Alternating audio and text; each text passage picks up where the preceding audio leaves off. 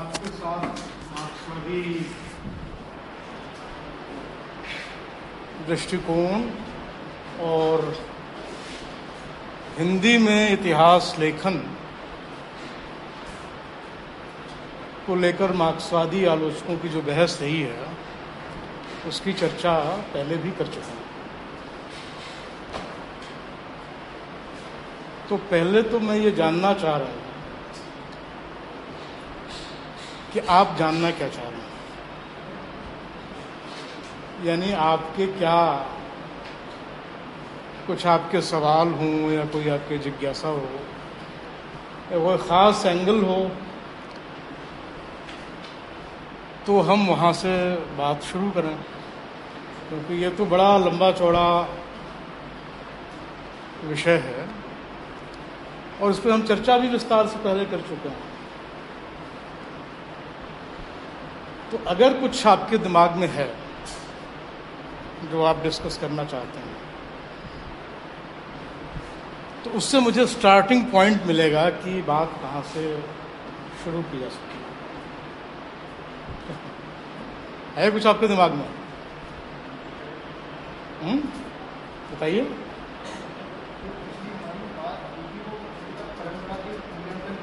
हम्म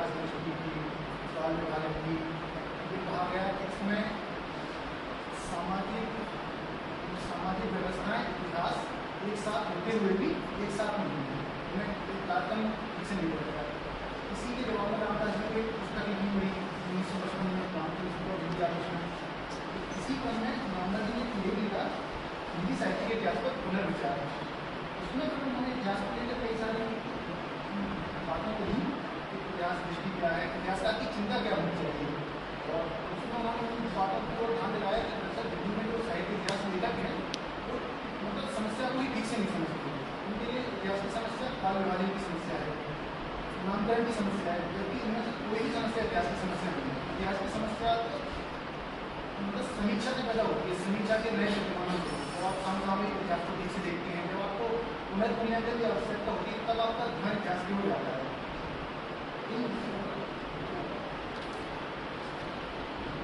तो पहली बात तो ये है कि रामचंद्र शुक्ल के इतिहास को, यानी रामचंद्र शुक्ल ने हिंदी शब्द सागर की भूमिका के रूप में जो कुछ लिखा, हिंदी साहित्य का परिचय देने के लिए, उसी को हिंदी साहित्य का इतिहास कहते हैं। और बाद में वो स्वतंत्र रूप में एक अलग पुस्तक के रूप में प्रकाशित हुआ। उसको हिंदी का पहला वैज्ञानिक इतिहास या पहला व्यवस्थित हिंदी साहित्य का पहला व्यवस्थित इतिहास कहा जाता है, माना जाता है। सभी लोग कहते हैं। तो पहला सवाल यह है कि उसको पहला व्यवस्थित इतिहास क्यों कहा जाता है? उसका कारण क्या है?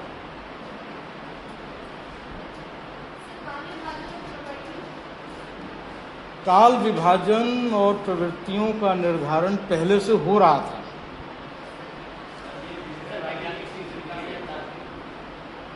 काल विभाजन आपको शिव सिंह सरोज में भी हल्का सा मिल जाएगा।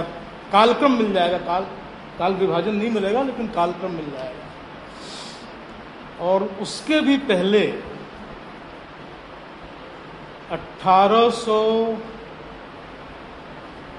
1848 में,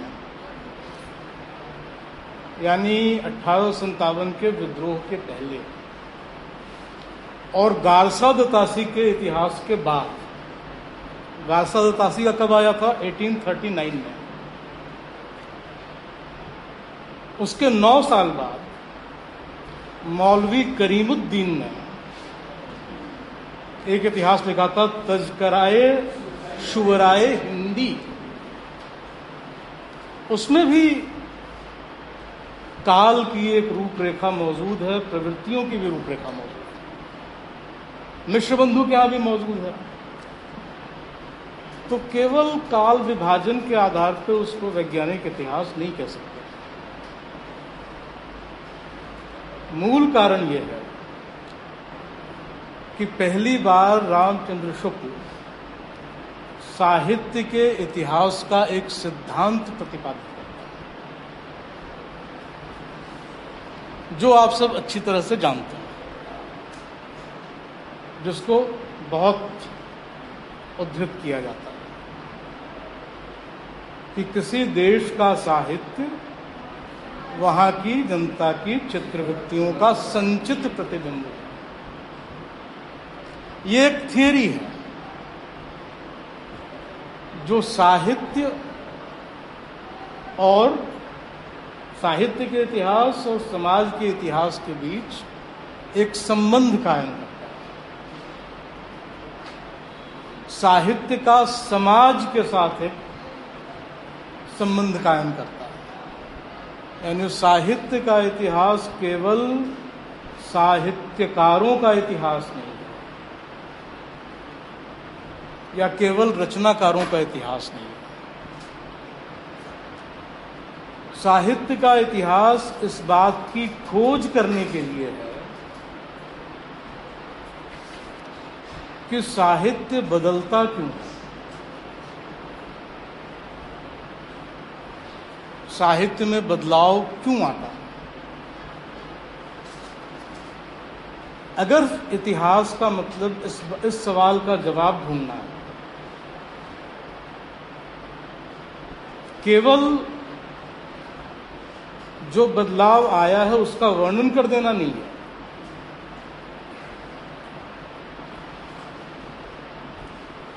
बल्कि सवाल का जवाब ढूंढना है कि बदलाव आता क्यों है? तो रामचंद्र शुक्ल ने यह प्रतिपादित किया है कि साहित्य में बदलाव इसलिए आता है क्योंकि जनता की चित्तवृत्तियों में बदलाव आता है। जैसे जैसे चित्रवृत्तियाँ बदलेंगी, साहित्य भी बदल जाएगा।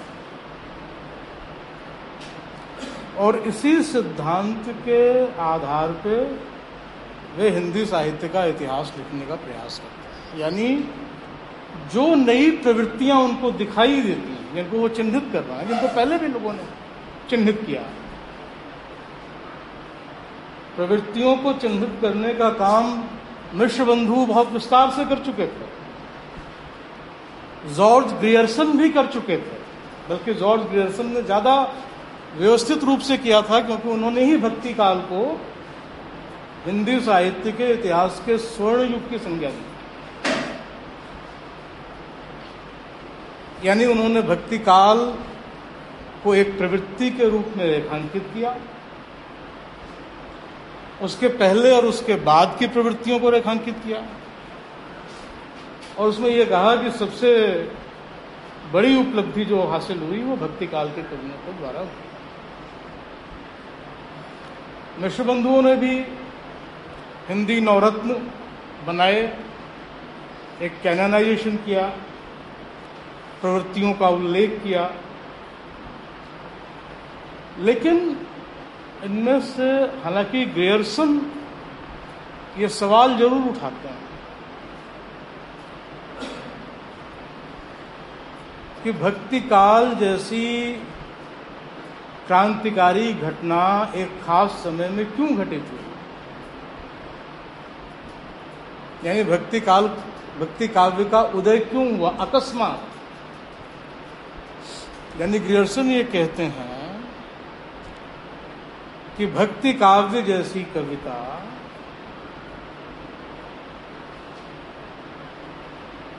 जब सामने आनी शुरू होती है तेरहवीं, चौदहवीं, पंद्रहवीं शताब्दी में, उसके पहले भारत में ऐसी कविता का कोई इतिहास नहीं है। उसकी कोई परंपरा नहीं है। अचानक वो बिजली की कौंद की तरह प्रकट होती है तो क्यों प्रकट होती है? ये एक साहित्य के इतिहास का प्रश्न है। यानी साहित्य के इतिहास का प्रश्न उठाने का प्रयास ग्रेयर्सन भी करते हैं। अब उसका वो अपने तरीके से उत्तर देने की कोशिश करते हैं, जिसमें कहीं उनको भक्ति काल के पीछे भारत में ईसाई मत के प्रचार की प्रेरणा भी नज़र आती है, जिसको लेके बहुत विवाद हुआ है। तो साहित्य के इतिहास को लेकर वो जो सवाल उठा रहा है, उस सवाल का जवाब वो साहित्य के इतिहास के भीतर से ही खोजने की कोशिश कर रहा है। साहित्य, या उसको और आप बड़ा करके कह सकते हैं कि संस्कृति। संस्कृति का जो इतिहास है, उसके भीतर से उसका जवाब देंगे समाज के इतिहास से जोड़ने की कोशिश नहीं करता लेकिन आचार्य रामचंद्र शुक्ल साहित्य के इतिहास वो समाज के इतिहास के साथ संबद्ध है।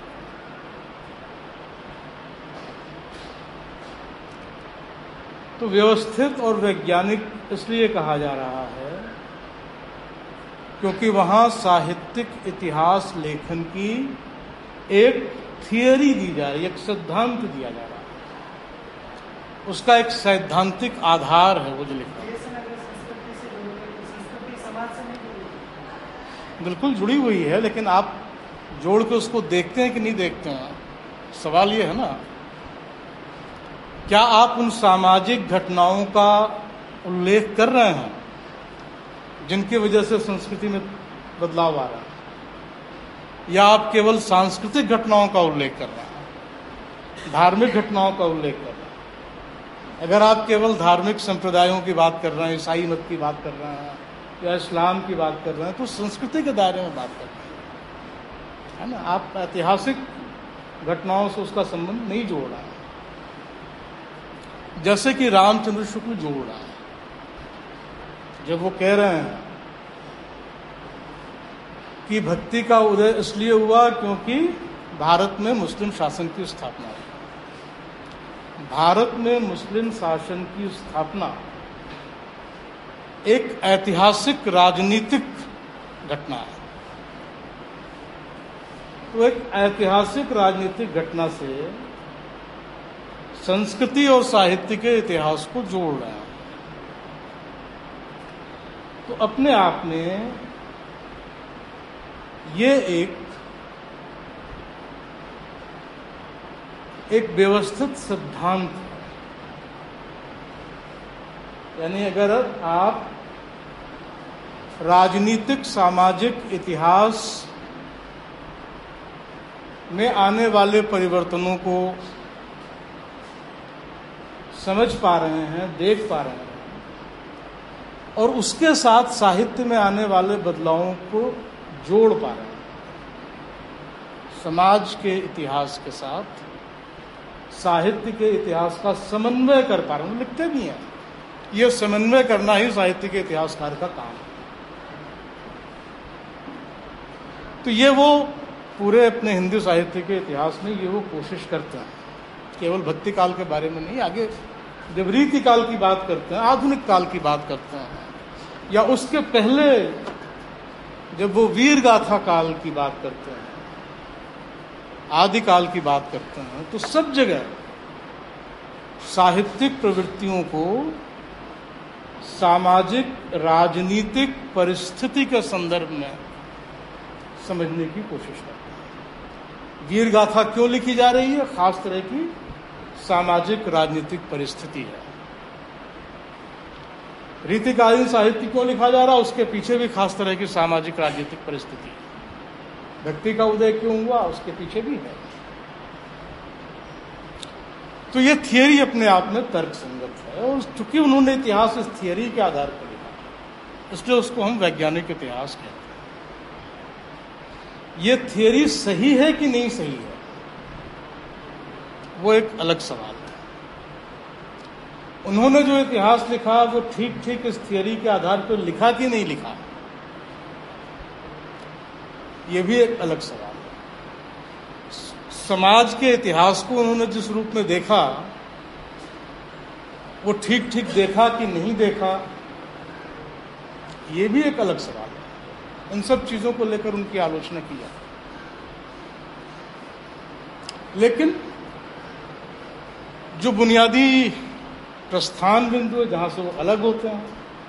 वो यही है कि वो चित्रवृत्तियों के साथ, यानी सामाजिक, राजनीतिक इतिहास के साथ, संस्कृति के इतिहास का संबंध स्थापित करते हैं, उसको समझने की कोशिश करते हैं उसको इतिहासकार का काम बता रहे हैं। ये बात तो स्पष्ट है या नहीं है?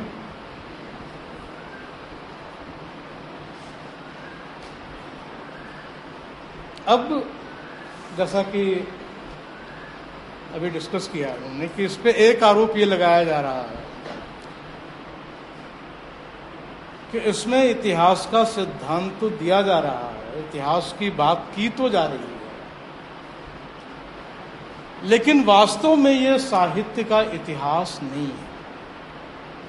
ये आरोप कौन लोग लगा रहे हैं? उसमें ज़्यादातर मार्क्सवादी आलोचक। रामविलास शर्मा नहीं है। रामविलास शर्मा के पहले के मार्क्सवादी आलोचक हैं, जिनका अपना एक नज़रिया है इतिहास को लेकर वो ये कह रहे हैं कि वो इतिहास लेखन की कोशिश कर रहे हैं। इतिहास लेखन का सिद्धांत भी दे रहे हैं। लेकिन वास्तव में उनका जो इतिहास है, जो इतिहास लेखन है वो इतिहास का रूप नहीं ले पाया। क्यों नहीं ले पाया है? इसलिए नहीं ले पाया है, उनकी नज़र में जो लोग इस पे आरोप, जो शुक्ल जी की आलोचना कर रहे हैं। उनका ये कहना है कि शुक्ल जी ने एक तरफ़ राजनीतिक इतिहास की जो उनकी समझ थी, उसको ले लिया और उसके बाद साहित्यिक इतिहास की प्रवृत्तियों का, उसके साथ जबरन समन्वय करने की कोशिश करता है। यानी जैसे वो राजनीतिक इतिहास को समझते हैं उस बात को साहित्य के इतिहास में तलाशने की कोशिश करते हैं, खोजने की कोशिश करते हैं। वो इस बात की जाँच नहीं करते हैं, ठीक से, कि वो ऐतिहासिक परिस्थितियाँ कैसे सामा, कैसे साहित्यिक प्रवृत्तियों में बदल रही यानी राजनीति का इतिहास, समाज का इतिहास, कैसे खास तरह की साहित्यिक प्रवृत्ति को जन्म दे रहा है? उस अंतर संबंध का वो विश्लेषण नहीं कर रहा है। केवल समानता दिखा रहे हैं कि देखिए, राजनीतिक इतिहास में ये हो रहा था, फिर साहित्यिक इतिहास में ये हो रहा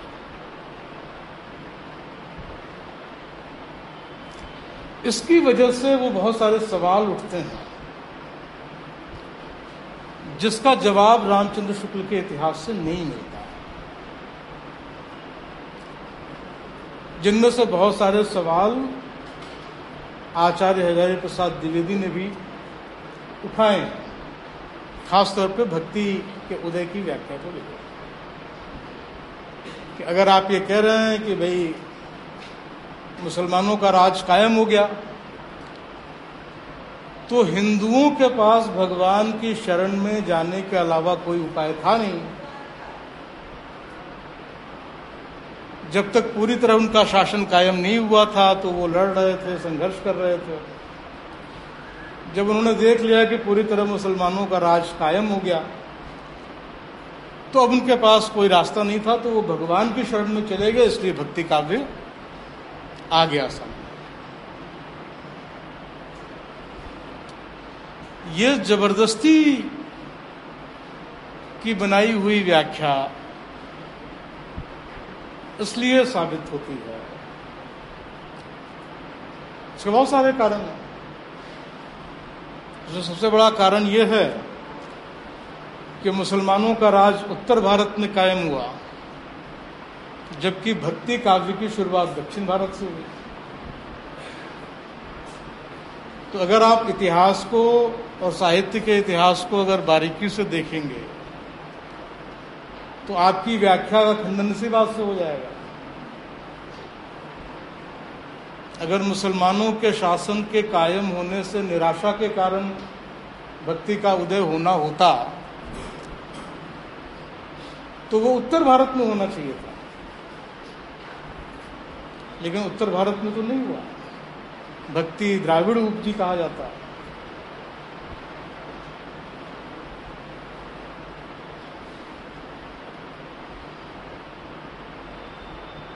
तो ये एक सवाल है, जिसका जवाब शुक्ल के इतिहास से, उनके सिद्धांत से नहीं मिलता।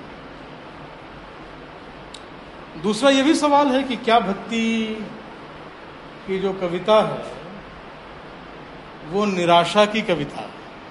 जैसा कि शुक्ल जी कह रहे क्या भक्ति कविता की मूल संवेदना या सबसे महत्वपूर्ण संवेदना निराशा और हताशा की संवेदना है? तो होना चाहिए, दिखना चाहिए ना। तो अगर आप भक्ति की कविता को देखेंगे, कबीर की, सूर की, तुलसी की, मीरा की, उत्तर भारत में तो उसमें तो ऐसी कोई निराशा, हताशा की बात मिलेगी नहीं। कहीं कहीं वैयक्तिक रूप से कोई भक्त कह सकता है कि भाई, मैं बहुत कष्ट में हूँ, बहुत दुख में हूँ, निजी कष्ट के बारे में वो बात कर सकता है। भगवान से कह सकता है कि मुझे अपनी शरण में ले लो। लेकिन कहीं भी वो किसी सामाजिक निराशा की, हताशा की दैन्य की बात नहीं कर रहा। और निजी निराशा की भी जो बात है, वो बहुत कम है। बहुत सीमित है। कोई महत्वपूर्ण प्रवृत्ति नहीं है। ये उदाहरण क्या दिखाते हैं? ये उदाहरण ये दिखाते हैं कि शुक्ल जी ने जो सिद्धांत स्वीकार किया, उनका इतिहास लेखन। उस सिद्धांत की कसौटी पे ही खड़ा नहीं उतरता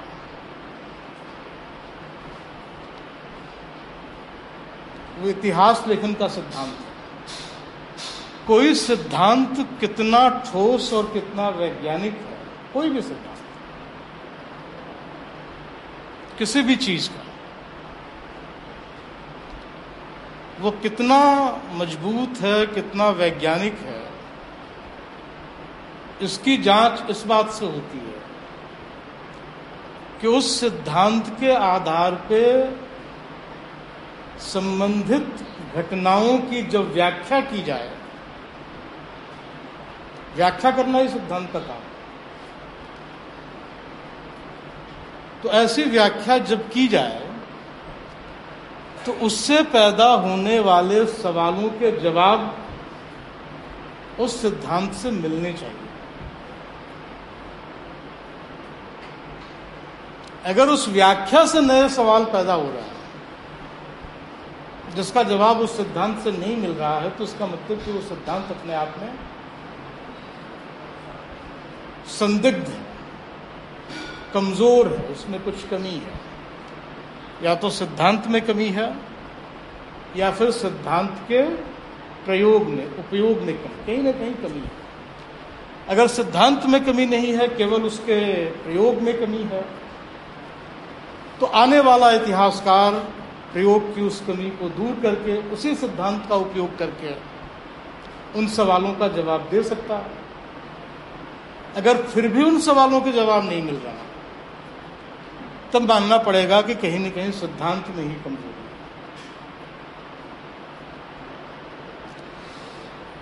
तो चूँकि ऐसे बहुत सारे सवाल उठ रहे थे, जिनका जवाब शुक्ल जी के इतिहास के भीतर से नहीं मिल रहा था। इसलिए यह कहा गया कि उन्होंने इतिहास लिखने का प्रयास तो किया,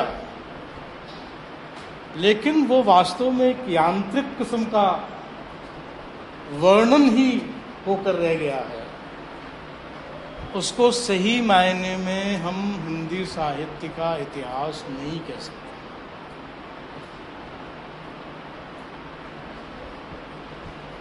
ये तो हो गई वो बात कि आचार्य शुक्ल के इतिहास लेखन की आलोचना किस आधार पर की जाती है। अब हमें इस बात पर विचार करना है कि समस्या उनके सिद्धांत में है या सिद्धांत के प्रयोग में है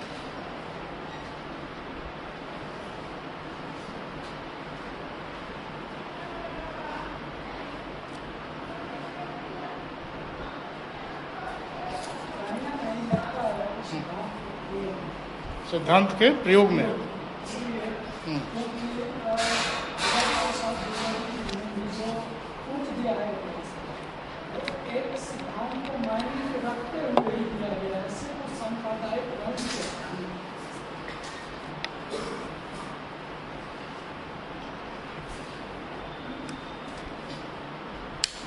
क्या मतलब आप जहाँ आचार्य शुक्ल यहाँ अ, जो पूर्व कर रहे हैं भक्तिकाल से संबंध कि, अ, मुस्लिम अ, सत्ता की वजह से भक्तिकाल का किया गया उसी चीज़ को अ, हजारे प्रसाद द्विवेदी जो है उसको को अ, समाज के विस्तार रूप में ले जाकर वो लिख रहे हैं कि ऐसा नहीं है कि भक्ति का ऐसा भी हो सकता था क्योंकि हमारे राज राजे राजदारों का भी अ, एक जो है अक्रांतापूर्ण व्यवहार हमारे समाज में व्याप्त था तो कहीं ना कहीं एक झुकाव लगता है कि अ, उसका जो सिद्धांत जिसे निराशावादी कहा जा रहा है वो एक कुछ मिलता है कुछ हद तक हम ये नहीं कह रहे हैं कि पूरी तरह से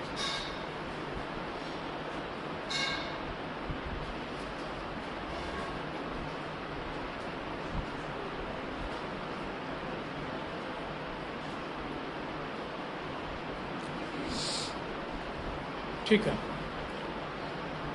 आचार्य हजारी प्रसाद द्विवेदी की जो आलोचना है, उसके पीछे उनका अपना एक साहित्य इतिहास लेखन का सिद्धांत है। ठीक है? समाज और साहित्य के संबंध को आचार्य हजारी प्रसाद द्विवेदी भी मानते हैं।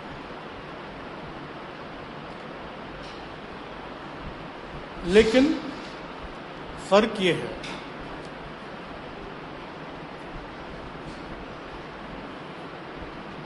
कि वो ये कहते हैं कि सामाजिक राजनीतिक घटनाओं का साहित्य के इतिहास पे सबसे निर्णायक प्रभाव नहीं होता है, जैसा शुक्ल जी मान रहे हैं।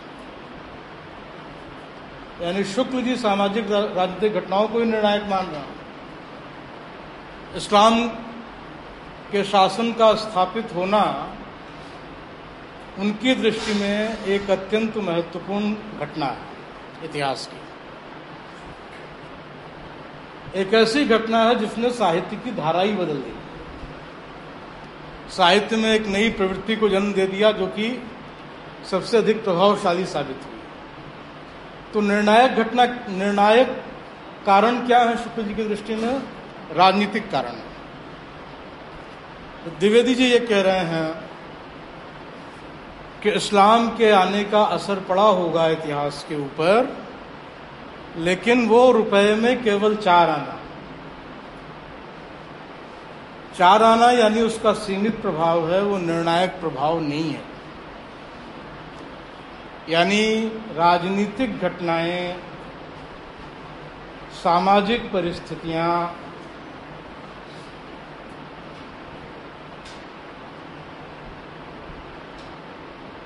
अपनी जगह हैं, लेकिन साहित्य के इतिहास को हमें साहित्यिक परंपराओं के इतिहास के माध्यम से समझने की कोशिश करते संस्कृति का अपना एक इतिहास होता है। संस्कृति के इतिहास की अपनी एक गति होती है। ऐसा नहीं है कि कोई राजनीतिक घटना घटी और साहित्य की संस्कृति की पूरी धारा बदल गई। तो कहीं ना कहीं पहले से कोई चीज़ चली आ रही है, उसको नई परिस्थितियाँ एक एक हद तक प्रभावित कर सकती हैं। लेकिन वो निर्णायक प्रभाव नहीं हो सकता। इसलिए वो भक्ति की जब व्याख्या करते हैं तो उसकी परंपरा को सिद्धों और नाथों की जो कविता थी, उसके संदर्भ में समझने की कोशिश करते हैं और ये कहते हैं कि असल में एक हज़ार ईस्वी के आसपास शास्त्र और लोक के बीच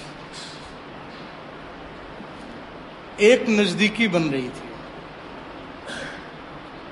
शास्त्र की जो परंपरा थी, वो लोक की तरफ़ झुक रही थी। और लोक की जो परंपरा थी, वो शास्त्र से कुछ नया ग्रहण कर रही थी। दोनों एक दूसरे की तरफ़ झुक रहे थे। ये एक तरह से सांस्कृतिक नव जागरण की ओर संकेत किया जाता जैसे यूरोप में जब रेनेसा की बात की जाती है तो रेनेसा की पहचान लोक भाषाओं के साहित्य के प्रचार से की जाती है बहुत सारी चीज़ें हैं रेनेसा में मनुष्य का केंद्र में आना, मानवतावाद, ज्ञान विज्ञान की खोज, ये सब चीज़ें हैं। एक तरह का यथार्थ बोध, इतिहास बोध।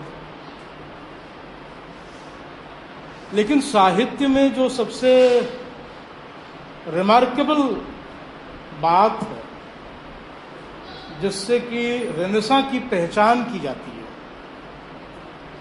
वो क्या है? वो है क्लासिक भाषाओं में साहित्य लिखा जाना कम हो जाता है या बंद हो जाता है। और उन भाषाओं में लिखा जाने लगता है और महत्व प्राप्त करता है जो लोग बोलते हैं, जो विद्वानों की भाषा नहीं है। ग्रीक में और रोमन में लैटिन में जो साहित्य लिखा गया, लैटिन में खास तौर पर ग्रीक और लैटिन विद्वानों की भाषा। थी तो जब तक साहित्य विद्वानों के बीच रहता है, विद्वानों की भाषा में लिखा जाता है, तब तक वो क्लासिकल पीरियड कहा जा रहा है। लेकिन जब वो लोगों की भाषा में, अंग्रेज़ी में, फ्रेंच में, जर्मन में लिखा जाना शुरू होता है, जिसको कि रोमन परिवार की भाषाएँ कहते थे। वहाँ से एक क्रांति घटित होती है, ऐसा वो कहते हैं, जिसको रेनेसा कहते हैं। तो आचार्य शुक्ल भी ये एक तरह के सांस्कृतिक इतिहास का सांस्कृतिक दृष्टिकोण है। इस तरह से जो लोग व्याख्या कर रहे हैं, वो रेनेसा के पीछे कौन से सामाजिक राजनीतिक कारण थे? उसके विस्तार में बहुत जाने की ज़रूरत नहीं समझ रहा। जो भी कारण रहे हों, जैसे भी हुआ हो,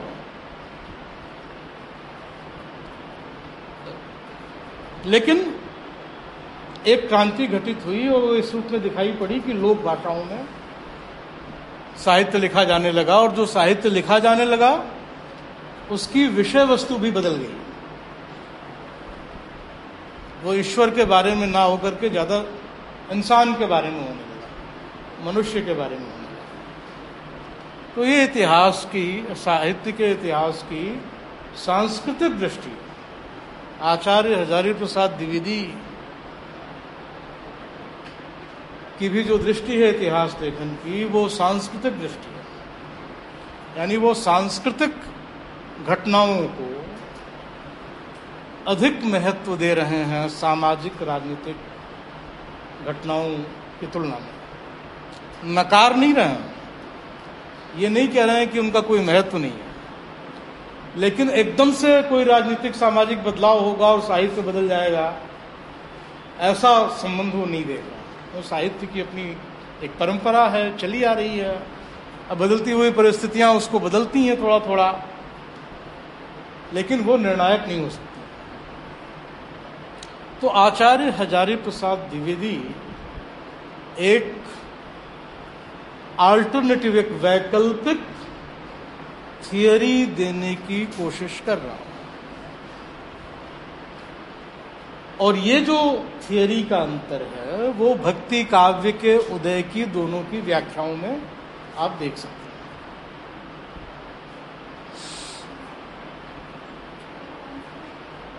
सांस्कृतिक साहित्य इतिहास की सांस्कृतिक थियरी शुक्ल जी की सामाजिक राजनीतिक थियरी के बरक्स, द्विवेदी जी की सांस्कृतिक थियरी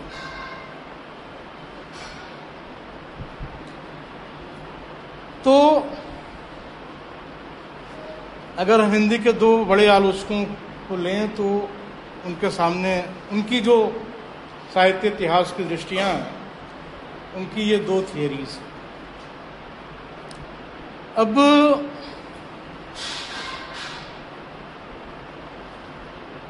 आचार्य शुक्ल के इतिहास लेखन की आलोचना तो उनकी थियरी की आलोचना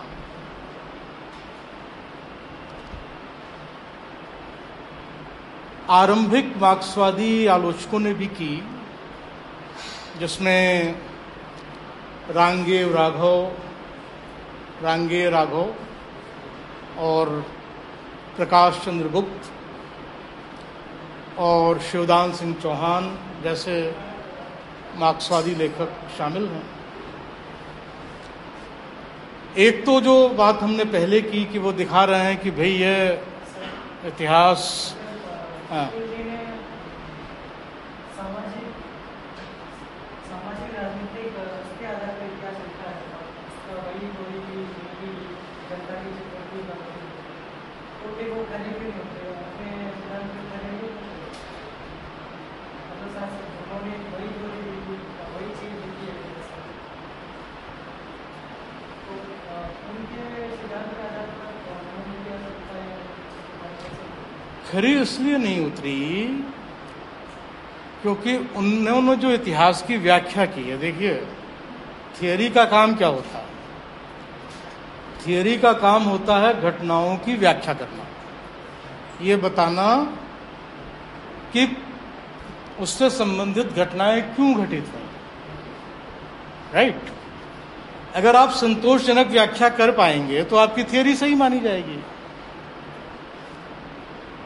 और आपने थियोरी का सही तरीके से इस्तेमाल किया है, ये भी माना जाएगा।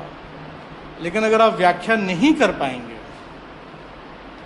यानी आपकी व्याख्या से कुछ ऐसे सवाल पैदा हो जाएँगे जिनका जवाब नहीं मिलेगा आपकी थियोरी से या आपकी व्याख्या से तो उनकी व्याख्या में अ, सामाजिक राजनीति के अलावा और कौन सा हो मतलब अगर उन्होंने उन्होंने थ्योरी के हिसाब से व्याख्या नहीं की वो कौन सी चीज़ है जो व्याख्या की वो संस्कृति की नहीं अभी तो हम ये इस निष्कर्ष पे नहीं पहुँचे हैं कि उन्होंने थियोरी के आधार पे व्याख्या की है या नहीं की है। अभी हम केवल सवालों की बात कर रहे हैं। जो सवाल उठाए जा रहे हैं, उनकी बात कर रहे हैं। उन्होंने की है या नहीं की, अभी हम थोड़ी देर में उसके ऊपर आएँगे। यानी हमने पहले जो सवाल पूछा कि कमी उनके थियोरी के इस्तेमाल में है या थियोरी में ही है? इस पर भी हम आएँगे थोड़ी देर, में भी उस पर नहीं जाएँगे लेकिन सवाल जो उठाए गए, उनकी हम बात कर तो एक तो ये था। दूसरा ये था कि भाई, जो मूल्यांकन किया है, मार्क्सवादी आलोचकों ने खास तौर पे भक्ति कविता का और उसमें भी तुलसीदास का। तुलसीदास एक बड़े विवादास्पद विषय हैं, हिंदी साहित्य के इतिहास में। भक्ति कविता भी है और तुलसीदास भी है। कबीर को लेके तो सवाल द्विवेदी जी ने भी उठाए, आचार्य शुक्ल के मूल्यांकन को लेकर। लेकिन तुलसीदास के मूल्यांकन को अगर आप देखेंगे तो पाएँगे कि उसमें शुक्ल जी और द्विवेदी जी में कोई बहुत बड़ा बुनियादी फ़र्क नहीं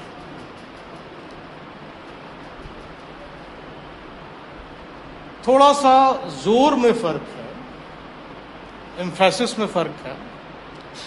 शुक्ल जी तुलसीदास को लोक मंगल की साधनावस्था के कवि के रूप में महत्व देता है। और द्विवेदी जी समन्वय की बात करते हैं। वो कहते हैं कि समन्वय की सबसे विराट चेष्टा तुलसीदास ने की।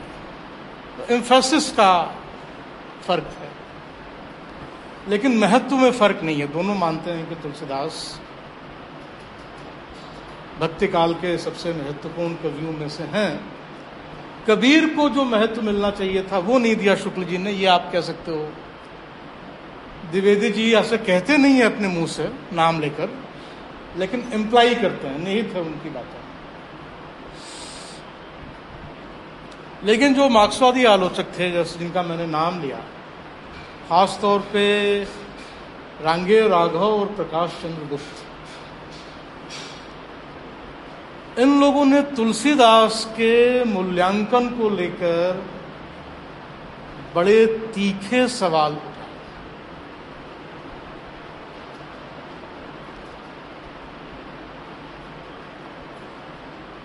और इस बात पर ज़ोर दिया कि तुलसीदास एक ऐसे कवि हैं, जिनका सबसे बड़ा उद्देश्य, साहित्यिक उद्देश्य, वर्णाश्रम की व्यवस्था की रक्षा करना वर्णाश्रम के संस्कार की रक्षा करना खास तौर पर रामचरित मानस को सामने रखा क्योंकि उसमें रामचरित मानस में ये दिखलाया गया है कि राम का अवतार ही होता है। देवताओं देवताओं की प्रार्थना पर, देवता जो विष्णु से प्रार्थना करते हैं, कि आपको अवतार लेने की ज़रूरत है। क्योंकि ब्राह्मण धर्म और वर्ण व्यवस्था खतरे में, संकट में है। देवता लोग ये प्रार्थना करते हैं विष्णु से तो विष्णु उनको वरदान देते हैं कि ठीक है, इसकी रक्षा करने के लिए मैं अवतार लूँगा। और पूरे मानस में राम वर्णाश्रम के आदर्श वर्ण धर्म के पालन के आदर्श। राम राज्य में भी इस बात को दोहराते हैं कि सब लोग अपने अपने वर्ण धर्म का पालन करें, यही राम राज्य।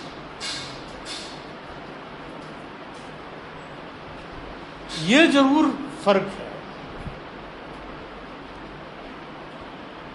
तुलसीदास वर्णाश्रम की स्थापना तो करते हैं।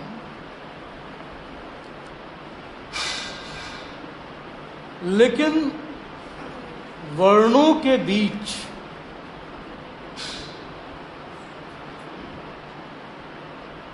ऊंच नीच शत्रुता और हिंसा, इसका समर्थन नहीं करता। ऐसे सारे प्रसंगों को वो राम की कथा से निकाल लेते हैं। यानी राम कहीं हिंसा का सहारा नहीं, उनको ज़रूरत नहीं पड़ती। तुलसीदास के रामचरित मानस वो अपने आदर्श, अपनी मर्यादा, अपने उदाहरण से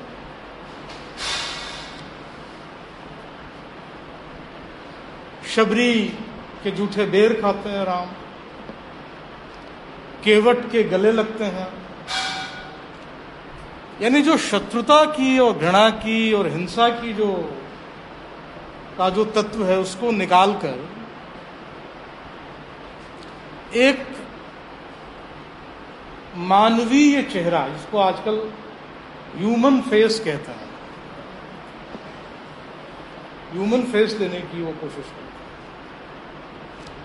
राम जो है वो करुणावतार हैं दीन दयाल हैं, गरीब नवाज़ हैं।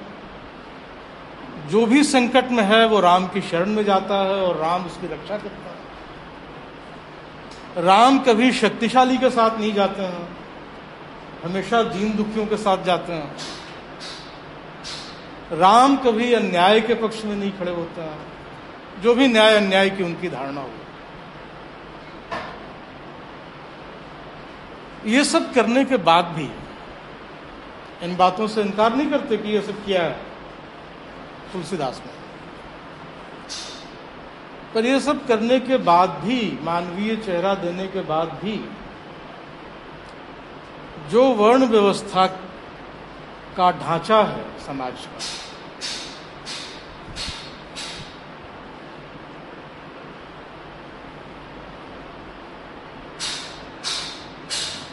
उसके साथ कोई समझौता नहीं करता।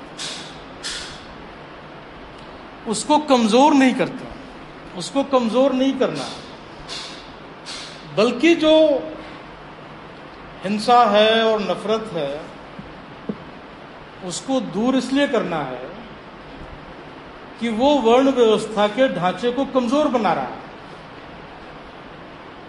तो लोग प्यार से अपने अपने वर्ण धर्म का पालन करेंगे। तो वो ज़्यादा मज़बूत होगा। वो समाज ज़्यादा मज़बूत होगा।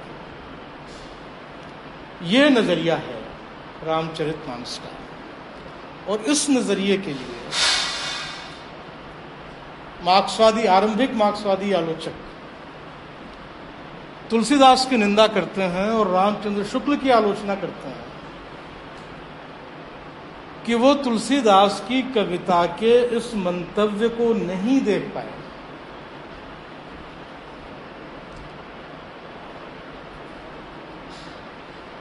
क्योंकि वर्णाश्रम की स्थापना करना। जो तुलसीदास करते हैं, उसको उनके जमाने के ऐतिहासिक संघर्ष के परिप्रेक्ष्य के रूप में देखना चाहिए। देखना पड़ेगा।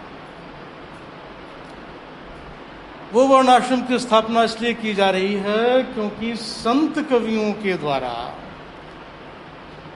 वर्णाश्रम को चुनौती दी जा रही है। उसको खारिज किया जा रहा है। उसके खिलाफ विद्रोह किया जा रहा है। सिद्धों और नाथों के द्वारा भी पहले सिद्धों और नाथों ने वर्णाश्रम को खारिज किया। बहुत मज़ाक उड़ाया, बहुत कठोर भाषा में ब्राह्मणों की आलोचना की है। बाद में कबीर ने भी की है, रैदास ने भी की है। तो मार्क्सवादी आलोचक ये कह रहे हैं कि समाज की प्रगतिशील उस जमाने की जो प्रगतिशील आवाज़ें थी, जो समाज को बदलने की बात कर रही थी, वर्ण व्यवस्था को मिटाने की बात कर रही थी।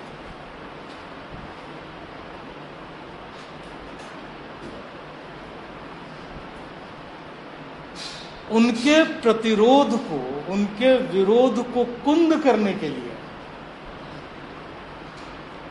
जनता के बीच उनके प्रभाव को कम करने के लिए, समाप्त करने के लिए वर्ण व्यवस्था को एक मानवीय चेहरा दिया गया। ये कहा गया करे भाई, ऐसा कुछ नहीं है और भगवान राम तो सबके हैं। तो शबरी के भी हैं, केवट के भी हैं, सभी के हैं, इसमें क्या है? तो सबको दीन दुखियों को शरण में देने वाले लेकिन शबरी को अपने शबरी के धर्म का पालन करना है। केवट को अपने केवट के धर्म का पालन करना है। और राम को अपने राम के धर्म का पालन करना है। और ब्राह्मण को अपने ब्राह्मण धर्म का पालन करना है। सब अपने अपने धर्म का पालन करें। इस व्यवस्था को बदलने की ज़रूरत नहीं है। तो इनकी आलोचना ये थी कि ये जो व्यवस्था है, जो चल रही है, वो धर्म की और राजनीति की ताकत के बल पे चल रही है।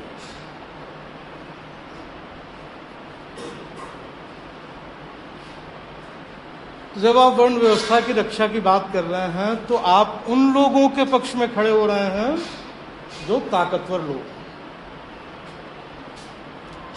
जो कमज़ोर लोग हैं, जो इसका विरोध कर रहे हैं, जो बदल रहे हैं, उनके विरोध को आपने हवा में उड़ा देने की कोशिश की। और आप देखेंगे कि मानुस में, तुलसीदास ने वाकई जो निर्गुण वादी लोग हैं, उनकी बड़ी कठोर भाषा में आलोचना करते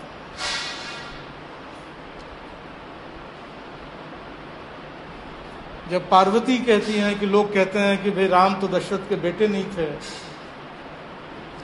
आप किस दशरथ के बेटे की बात कर रहे हैं? तो शंकर जी पार्वती को बहुत कठोरता से प्रताड़ित करते हैं। और बड़े भारी भारी विशेषण से नवाजते हैं। उन लोगों को जो ऐसी बात कहते हैं, वो क्रोध उनका दिखाई पड़ता है। यह प्रसंग इसलिए समझना चाहिए कि मार्क्सवादी आलोचक बेसिकली जो कह रहे हैं, वो ये है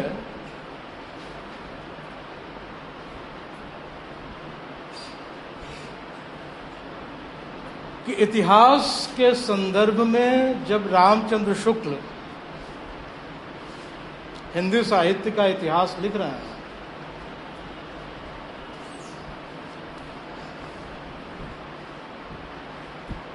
उसमें उनसे गड़बड़ ये हो रही है कि इतिहास को वो जिस रूप में समझ रहे हैं, वो समझ ही इकहरी है। इतिहास की ही उनकी समझ इकहरी है, सतही है। क्यों?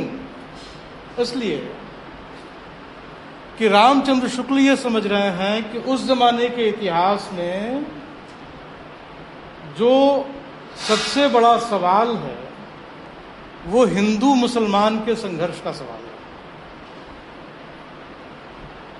इसलिए वो हिंदू मुसलमान के संघर्ष के परिप्रेक्ष्य में भक्ति काव्य की व्याख्या कर रहा है। लेकिन सच्चाई ये नहीं है। ये मार्क्सवादी आलोचकों का है। इनका यह कहना है कि उस जमाने के इतिहास में हिंदू मुसलमान के बीच में कोई संघर्ष नहीं हो रहा।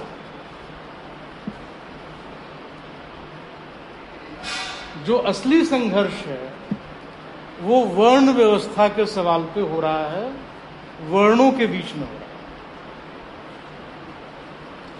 यानी गड़बड़ी इतिहास को समझने में हो रही है। हिंदू मुसलमान में कोई लड़ाई नहीं हो रही। राजाओं में लड़ाई हो रही है। राजा हिंदू है कि मुसलमान है, ये मैटर नहीं कर रहा। क्योंकि मुसलमान राजा को हिंदू राजा आमंत्रित करते हैं, दूसरे हिंदू राजाओं से लड़ने के लिए। और हिंदू राजा मुसलमान राजाओं के साथ संधि करते हैं, उनकी सहायता लेते हैं। मुसलमान राजाओं की सेना में हिंदू सेनापति बनते हैं। हिंदू राजाओं की सेना में मुसलमान बनते हैं तो हिंदू मुसलमान की लड़ाई थोड़ी ना हो रही है वहाँ पर। वो तो राजाओं का अपना संघर्ष है। चल रहा बाबर कोई किसी हिंदू राजा को हराने के लिए थोड़ी आया था। उसने तो इब्राहिम लोदी को हराया था और उसको बुलाया था राणा सांगा ने, बाबर बाबर को। तो इसकी व्याख्या आप हिंदू मुसलमान के रूप में कैसे करेंगे? यानी जो था ही नहीं इतिहास में। उसके आधार पर आप इतिहास को समझ रहे हैं और उसके आधार पर आप साहित्य की व्याख्या कर रहे हैं। क्यों कर रहे हैं ऐसा? ये इतिहास कहाँ से आया रामचंद्र शुक्ल के दिमाग में? इसका भी कारण है। और इसका कारण है वो इतिहास लेखन जो अंग्रेज़ों ने भारत के इतिहास के बारे में किया। यानी मध्यकाल के इतिहास में हिंदू मुसलमान का संघर्ष ही सबसे बड़ा संघर्ष था। ये बात रामचंद्र शुक्ल के दिमाग की उपज नहीं थी। ये बात अंग्रेज़ इतिहासकारों के दिमाग की उपज, जेम्स मिल के इतिहास को, जो पहला इतिहास है भारत का हिस्ट्री ऑफ़ ब्रिटिश इंडिया, पहला व्यवस्थित इतिहास हिंदुस्तान का, भारत का माना जाता है। आधुनिक इतिहास। उसमें पहली बार हिंदू पीरियड, मुस्लिम पीरियड और ब्रिटिश पीरियड, इस रूप में इतिहास का विभाजन किया जाता है। और उसमें पहली बार इतिहास को हिंदू मुस्लिम संघर्ष के परिप्रेक्ष्य में खड़ा किया जाता यानी मुसलमान आए, उसके पहले हिंदुओं का राज चल रहा था, हिंदू राज चल रहा था, हिंदू इतिहास चल रहा था। मुसलमान आ गए, हिंदुओं को हरा उन्होंने मुसलमान राज कायम कर दिया। मुसलमानों ने हिंदुओं के ऊपर बड़े बड़े अत्याचार किए। हालाँकि जेम्स मिल ने हिंदू राज की भी कोई तारीफ़ नहीं की है। हिंदू राज की भी उन्होंने बहुत ही कठोर आलोचना की। लेकिन जो सबसे बड़ी बात है, जिसका बहुत असर रहा इतिहास लेखकों के ऊपर, बाद में यूरोपीय इतिहासकारों ने जो इतिहास लिखे उस पूरी एक पीढ़ी को जेम्स मिल के इतिहास ने प्रभावित किया। और इतिहास को हिंदू मुस्लिम संघर्ष के इतिहास के रूप में देखा जाना यह इतिहास का एक एक स्थापित नज़रिया बन गया हिंदुस्तान के इतिहास का। इसका प्रभाव उस जमाने के हर लेखक के ऊपर आपको दिखाई पड़ेगा। केवल रामचंद्र शुक्ल के ऊपर ही दिखाई पड़ रहा हो, ऐसा नहीं वही इतिहास था। इतिहास ही लिख रहे थे अंग्रेज़। वही लोग पढ़ रहे थे। जेम्स मिल का इतिहास सब जगह पढ़ाया जा रहा था। और भी दूसरे कारण थे इसके पीछे। केवल अकेली वो किताब ही कारण नहीं थी। हिंदू मुस्लिम संघर्ष ही मध्यकाल का इतिहास है। ये जो बात लोगों के दिमाग में बैठी इसका सारा का सारा जिम्मा अकेले उस जेम्स मिल के इतिहास को नहीं दे सकते। एक अकेली किताब इतनी महत्वपूर्ण नहीं हो सकती। असली कारण यह था कि वो जमाना जिसमें मध्यकाल का इतिहास लिखा जा रहा था, वो जमाना खुद हिंदू मुस्लिम संघर्ष का जमाना था। यानी हिंदू मुस्लिम संघर्ष उस जमाने में शुरू हो रहा था। वो हिंदू मुस्लिम संघर्ष जो उस जमाने में शुरू हो रहा था, इसके भी बहुत से कारण थे। जिसमें निश्चित रूप से एक कारण अंग्रेज़ों की अपनी नीति भी थी। क्योंकि आप देखेंगे 1857 के बाद ये सब चीज़ें होती एक और दिलचस्प बात आपको ध्यान में रखनी चाहिए कि 1857 के पहले दो महत्वपूर्ण इतिहास लिखे गए। जानते हैं ना गारसा दतासी के और मौलवी करीमुद्दीन के। एक फ्रेंच में लिखा गया, दूसरा उर्दू में लिखा गया। गारसा दतासी ने अपने इतिहास को एंदुई हिंदुस्तानी का इतिहास कहा, जिसको हिंदुई और हिंदुस्तानी आप कह सकते हैं। बाद में लक्ष्मी सागर वाष्णेय ने उसका हिंदी अनुवाद किया। तो केवल उसको हिंदू ही कहा। ध्यान देने की बात यह है कि उसमें करीब सात सौ बहत्तर के आसपास, सात आठ सौ कवियों का उल्लेख किया उन्होंने, जिसमें सतहत्तर के आसपास कवि एग्जैक्ट नंबर एक दो आगे पीछे हो सकता है। सतहत्तर के आसपास कवि वास्तव में हिंदी के कवि जिनको आज हम हिंदी कवि मानते हैं, जिसको आज हम हिंदी मानते हैं, उनकी संख्या केवल सतहत्तर है। यानी लगभग 800 कवियों में 77 कवि हिंदी के हैं, लेकिन वो 800 के 800 कवि हिंदुई और हिंदुस्तानी के कवि माने जाते हैं, किसी को उसमें कोई कंफ्यूजन नहीं है। उस जमाने में। मौलवी करीमुद्दीन ने जो लिखा तस्कराए शुराए हिंदी, नौ साल बाद, उसमें कवियों की संख्या और बढ़ गई है, एक हज़ार से ऊपर हो गई है। लेकिन हिंदी जिसको आज हम कहते हैं, उनकी संख्या कम हो गई है। वो करीब पैंसठ के आसपास उसमें रह जाती है। Sixty five. लेकिन करीमुद्दीन के अभी दिमाग में कोई कंफ्यूजन नहीं है कि ये सारे एक हज़ार कवि हिंदी भाषा के कवि इसमें हिंदू भी हैं और मुसलमान भी हैं। गासद तासी के इतिहास में भी, हिंदू भी हैं, मुसलमान भी हैं। कोई कंफ्यूजन नहीं है उसको लेकर के। पर 1857 के बाद जो इतिहास लिखे जाते हैं, जैसे शिव सिंह सरोज, उसके पहले महेश दत्त शुक्ल ने भाषा कविता करके भाषा काव्य ऐसे उसमें वो उर्दू के सब कवियों को निकाल लेते ये बहुत सिग्निफिकेंट बात है। शिव सिंह सरोज में से निकाल देते हैं वो, उर्दू के कवियों को। और हिंदी साहित्य के इतिहास में भी रामचंद्र शुक्ल उर्दू के कवियों को निकाल देते हैं। यानी 1857 के बाद हिंदी और उर्दू दो अलग अलग भाषाएँ भाषाओं के रूप में सामने आ रही और ये दोनों भाषाओं के इतिहासकार कर रहे हैं। ऐसा नहीं केवल हिंदी वाले ही कर रहे हैं। उर्दू वाले भी कर रहे हैं। उर्दू वाले भी जो अपना इतिहास लिख रहे हैं। उसमें से भी वो हिंदी के कवियों को तो निकाल ही दे रहे हैं।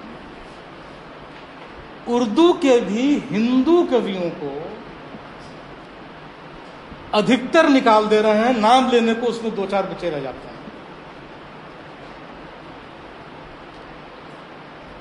जबकि हकीकत ये थी कि उस ज़माने में जब वो लिखा जा रहा था, उस समय उर्दू में, फारसी में लिखने वाले महत्वपूर्ण हिंदू कवियों की संख्या बहुत बड़ी थी।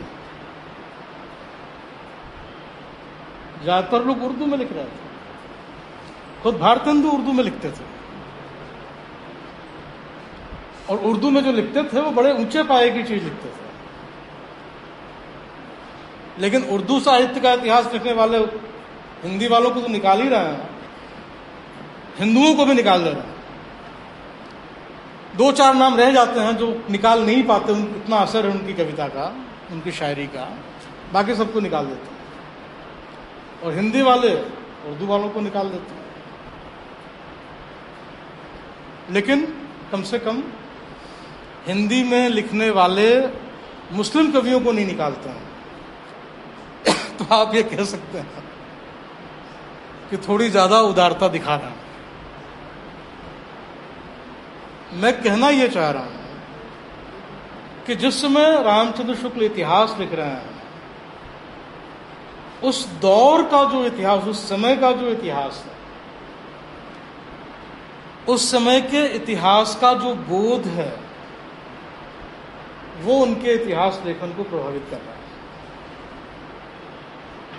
इसलिए वो हिंदी साहित्य के इतिहास को भी हिंदू मुस्लिम संघर्ष के इतिहास के रूप में देख रहे और वहाँ से गड़बड़ियाँ पैदा हुई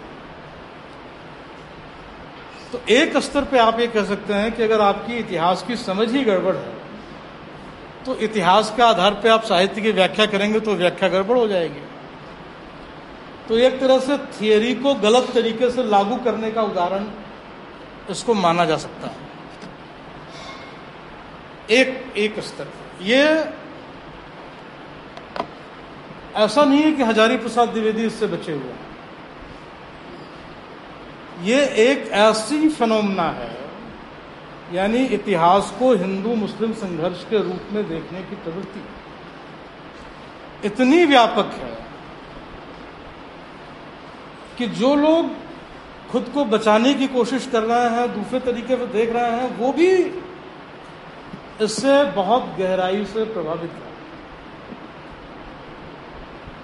अगर आप आचार्य हजारी प्रसाद द्विवेदी की पुस्तक कबीर पढ़ेंगे, इतिहास छोड़ दीजिए। इतिहास तो उन्होंने सांस्कृतिक इतिहास के रूप में लिखा है। लेकिन कबीर पढ़िए, कबीर में कबीर पुस्तक में भक्ति के उदय की वो क्या व्याख्या कर रहा है? ये वो व्याख्या नहीं है जो हिंदी साहित्य के उद्भव विकास में उन्होंने की है। बिल्कुल अलग व्याख्या है। और वहाँ वो कह रहे हैं कि इस्लाम के आने ने, इस्लाम के आने के साथ भारत के सामने एक ऐसी चुनौती पैदा हुई जैसी चुनौती पहले कभी पैदा नहीं हुई थी।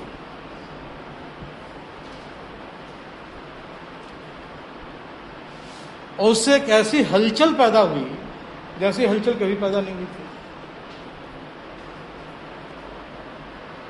क्योंकि इस्लाम जब आया, हालाँकि वो राजनीतिक से ज़्यादा अभी भी सांस्कृतिक बात कर रहा है, लेकिन वो इस्लाम के आने को निर्णायक महत्व दे रहा है। वो ये कह रहे हैं कि इस्लाम जब आया तो उसने वर्णाश्रम की व्यवस्था के सामने, जाति की व्यवस्था के सामने पहली बार एक सैद्धांतिक चुनौती खड़ा कर दी। क्योंकि वो बराबरी का सिद्धांत लेके आया था कि इंसान इंसान बराबर होता है। इसका मतलब ये हुआ द्विवेदी जी कह रहे हैं, कि लोग जो जाति व्यवस्था से उत्पीड़ित महसूस कर रहे थे, उनके सामने एक रास्ता खुल गया। इस्लाम ने एक रास्ता खोल दिया। कि आप उत्पीड़ित हैं, अपमानित हैं तो हमारे पास आ जाइए। हम आपको बराबरी का बराबरी का अधिकार दे देंगे। तो द्विवेदी जी कह रहे हैं कि जो हिंदू समाज के नेता थे, उनके भीतर बहुत गहरी बेचैनी पैदा हो गई कि ये तो अगर सब उत्पीड़ित लोग चले जाएँगे इस्लाम में तो फिर हिंदू समाज बचेगा कहाँ? तो हिंदू समाज को बचाने के लिए दो रास्ते खोजे गए ध्यान दीजिए, किस लिए खोजे गए? इस्लाम की चुनौती के सामने हिंदू समाज को बचाने के लिए। क्या रास्ते खोजे गए? एक रास्ता खोजा गया सबको साथ ले लो, सब एक ही हैं। समन्वय। कोई भेदभाव नहीं है जातिवादी का कोई भेदभाव नहीं है। कोई देवी देवताओं का भेदभाव नहीं है, सारे हिंदू हिंदू एक है। ये बताओ। और तुलसीदास का रास्ता, यही समन्वय का रास्ता दूसरा रास्ता क्या था? सबको नकार दो, सबको हटा दो। कोई देवी देवता नहीं है। जब कोई देवी देवता नहीं है, निर्गुण है ब्रह्म तो निर्गुण ब्रह्म के साथ सभी आ सकते हैं। यानी द्विवेदी जी कह रहे हैं कि सगुण, निर्गुण दोनों जो भक्ति की धाराएँ आई, वो किस लिए आई? वो हिंदू समाज की रक्षा करने के लिए।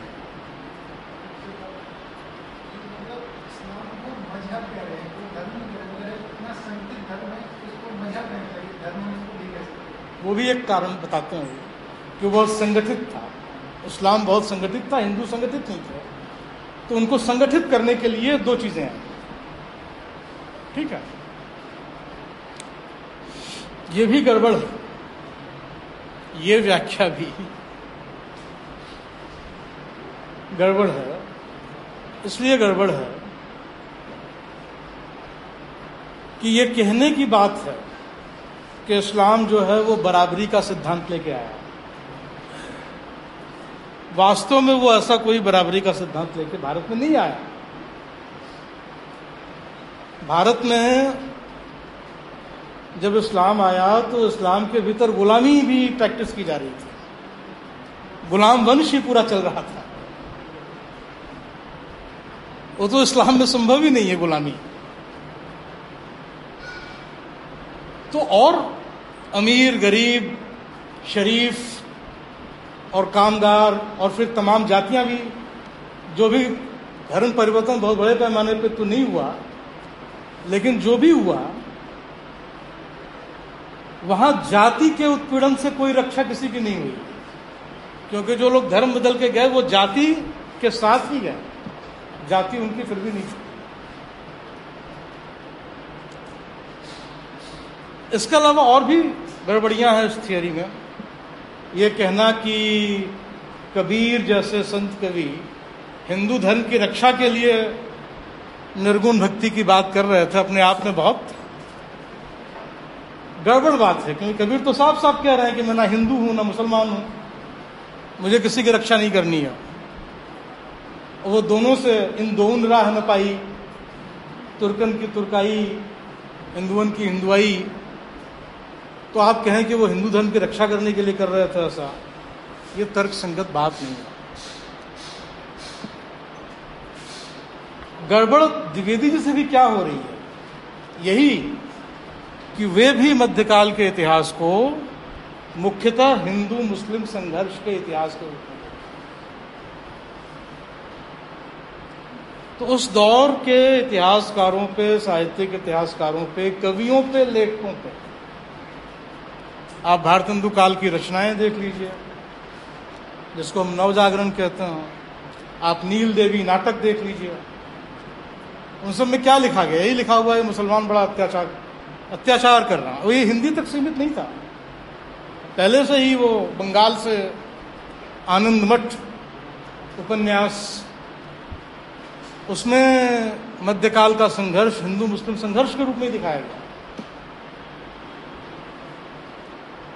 अंग्रेज़ों को आनंद मठ उपन्यास में हिंदू धर्म के रक्षक के रूप में दिखाया गया। अंग्रेज़ों का स्वागत करते हैं सन्यासी, कि वो मुसलमानों के अत्याचार से हमारी रक्षा करेंगे। ये बात जो आनंद मठ में लिखी जा रही, वही बात सबके दिमाग में है। अंग्रेज़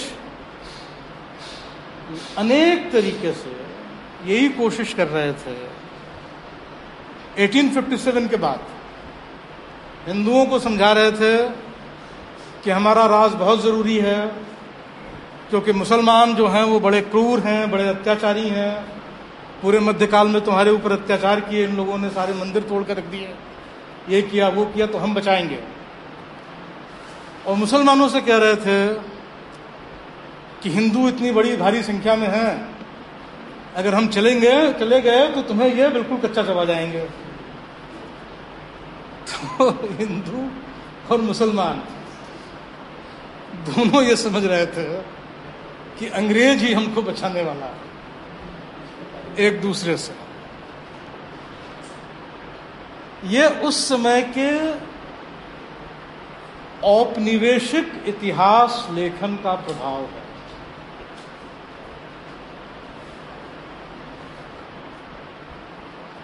जो हमारे लेखकों, इतिहासकारों के दिखाई दे तो मार्क्सवादी लोग ये कह रहे थे कि ये ठीक नहीं है, इतिहास का ये नज़रिया।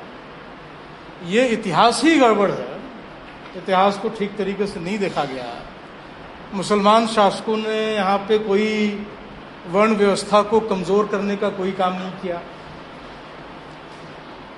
मुसलमान शासकों का यहाँ के पंडितों से और क्षत्रियों से बहुत मज़बूत, गहरे, पारिवारिक संबंध कायम हुए। राजनीतिक संबंध तो कायम ही हुए पारिवारिक संबंध भी कायम हुए।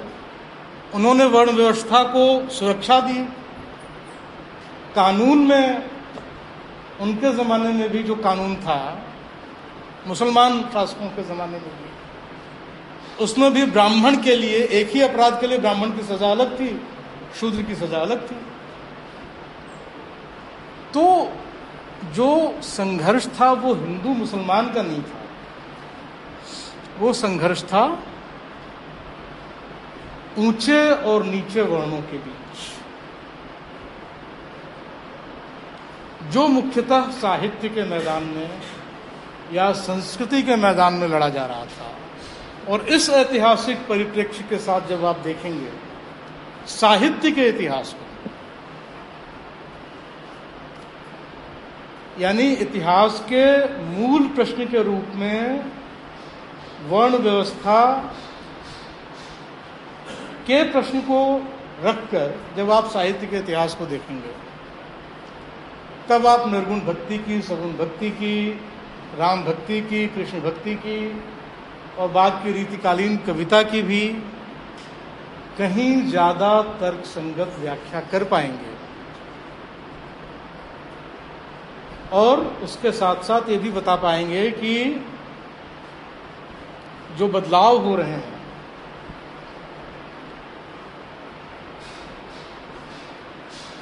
उन बदलावों के पीछे वास्तविक, सामाजिक, सांस्कृतिक कारण क्या राजनीतिक कारण महत्वपूर्ण नहीं है, क्योंकि राजनीतिक व्यवस्था नहीं बदल रही है। गद्दी पे कौन बैठा है, हिंदू या मुसलमान? इससे राजनीतिक व्यवस्था नहीं बदल रही, सामाजिक व्यवस्था नहीं बदल रही। राजनीतिक, सामाजिक व्यवस्था एक ही तरह से चल रही है, चाहे राजा हिंदू हो, चाहे मुसलमान हो। तो संघर्ष जो चल रहा है वो जमीनी स्तर पे कामगार जातियों और उच्च वर्ण के वे लोग जो उनकी मेहनत का शोषण कर रहे हैं, उनके बीच और साहित्य उसको रिफ्लेक्ट कर रहा है। साहित्य के भीतर उस संघर्ष को देखना चाहिए। तब आप उसको ज़्यादा बेहतर तरीके से समझ पाएँगे। ठीक है? इतनी बातें जो हमने की वो बातें क्लियर हैं?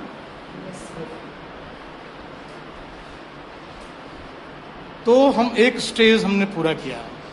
हमने रामचंद्र शुक्ल की इतिहास दृष्टि और उनके आलोचकों की जो आलोचना है वो क्या है उसको समझने की कोशिश की। इसमें हमने मार्क्सवादी और गैर मार्क्सवादी दोनों तरह के आलोचकों का ज़िक्र किया। आगे जो बहस होती है, साहित्य इतिहास को लेकर, वो अधिकतर मार्क्सवादी आलोचकों के बीच चलती है। यानी एक तरफ़ रांगे राघव प्रकाश चंद्रगुप्त, शिवदान सिंह चौहान जैसे आलोचक हैं और दूसरी तरफ़ रामविलास शर्मा, जो खुद मार्क्सवादी आलोचक हैं, अपने को कहते हैं। लेकिन जो रांगे राघव प्रकाश चंद्रगुप्त और शिवदान सिंह चौहान की इतिहास दृष्टि के घनघोर विरोधी हैं।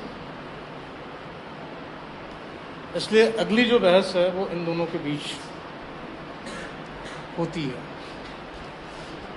लेकिन हम आज इसको छोड़ देते हैं। अगर कुछ आपको इस डिस्कशन के बारे में पूछना है तो पूछ लीजिए। नहीं तो आगे हम फिर मार्क्सवादी इतिहासकारों की जो बहस है, उसकी चर्चा करें। हम्म? अगले सेशन में। ठीक है।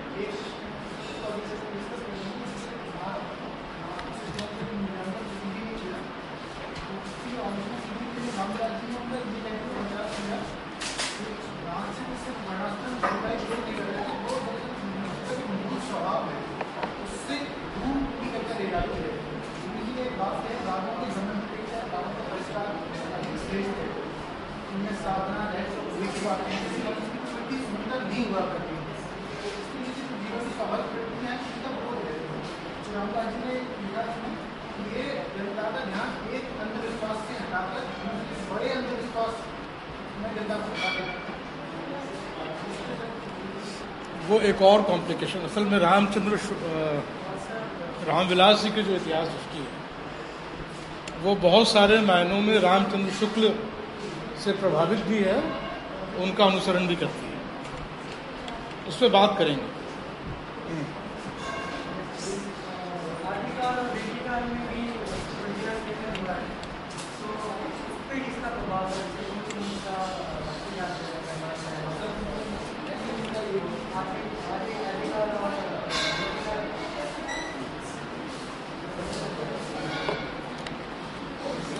आदिकाल और रीतिकाल के साहित्य पर।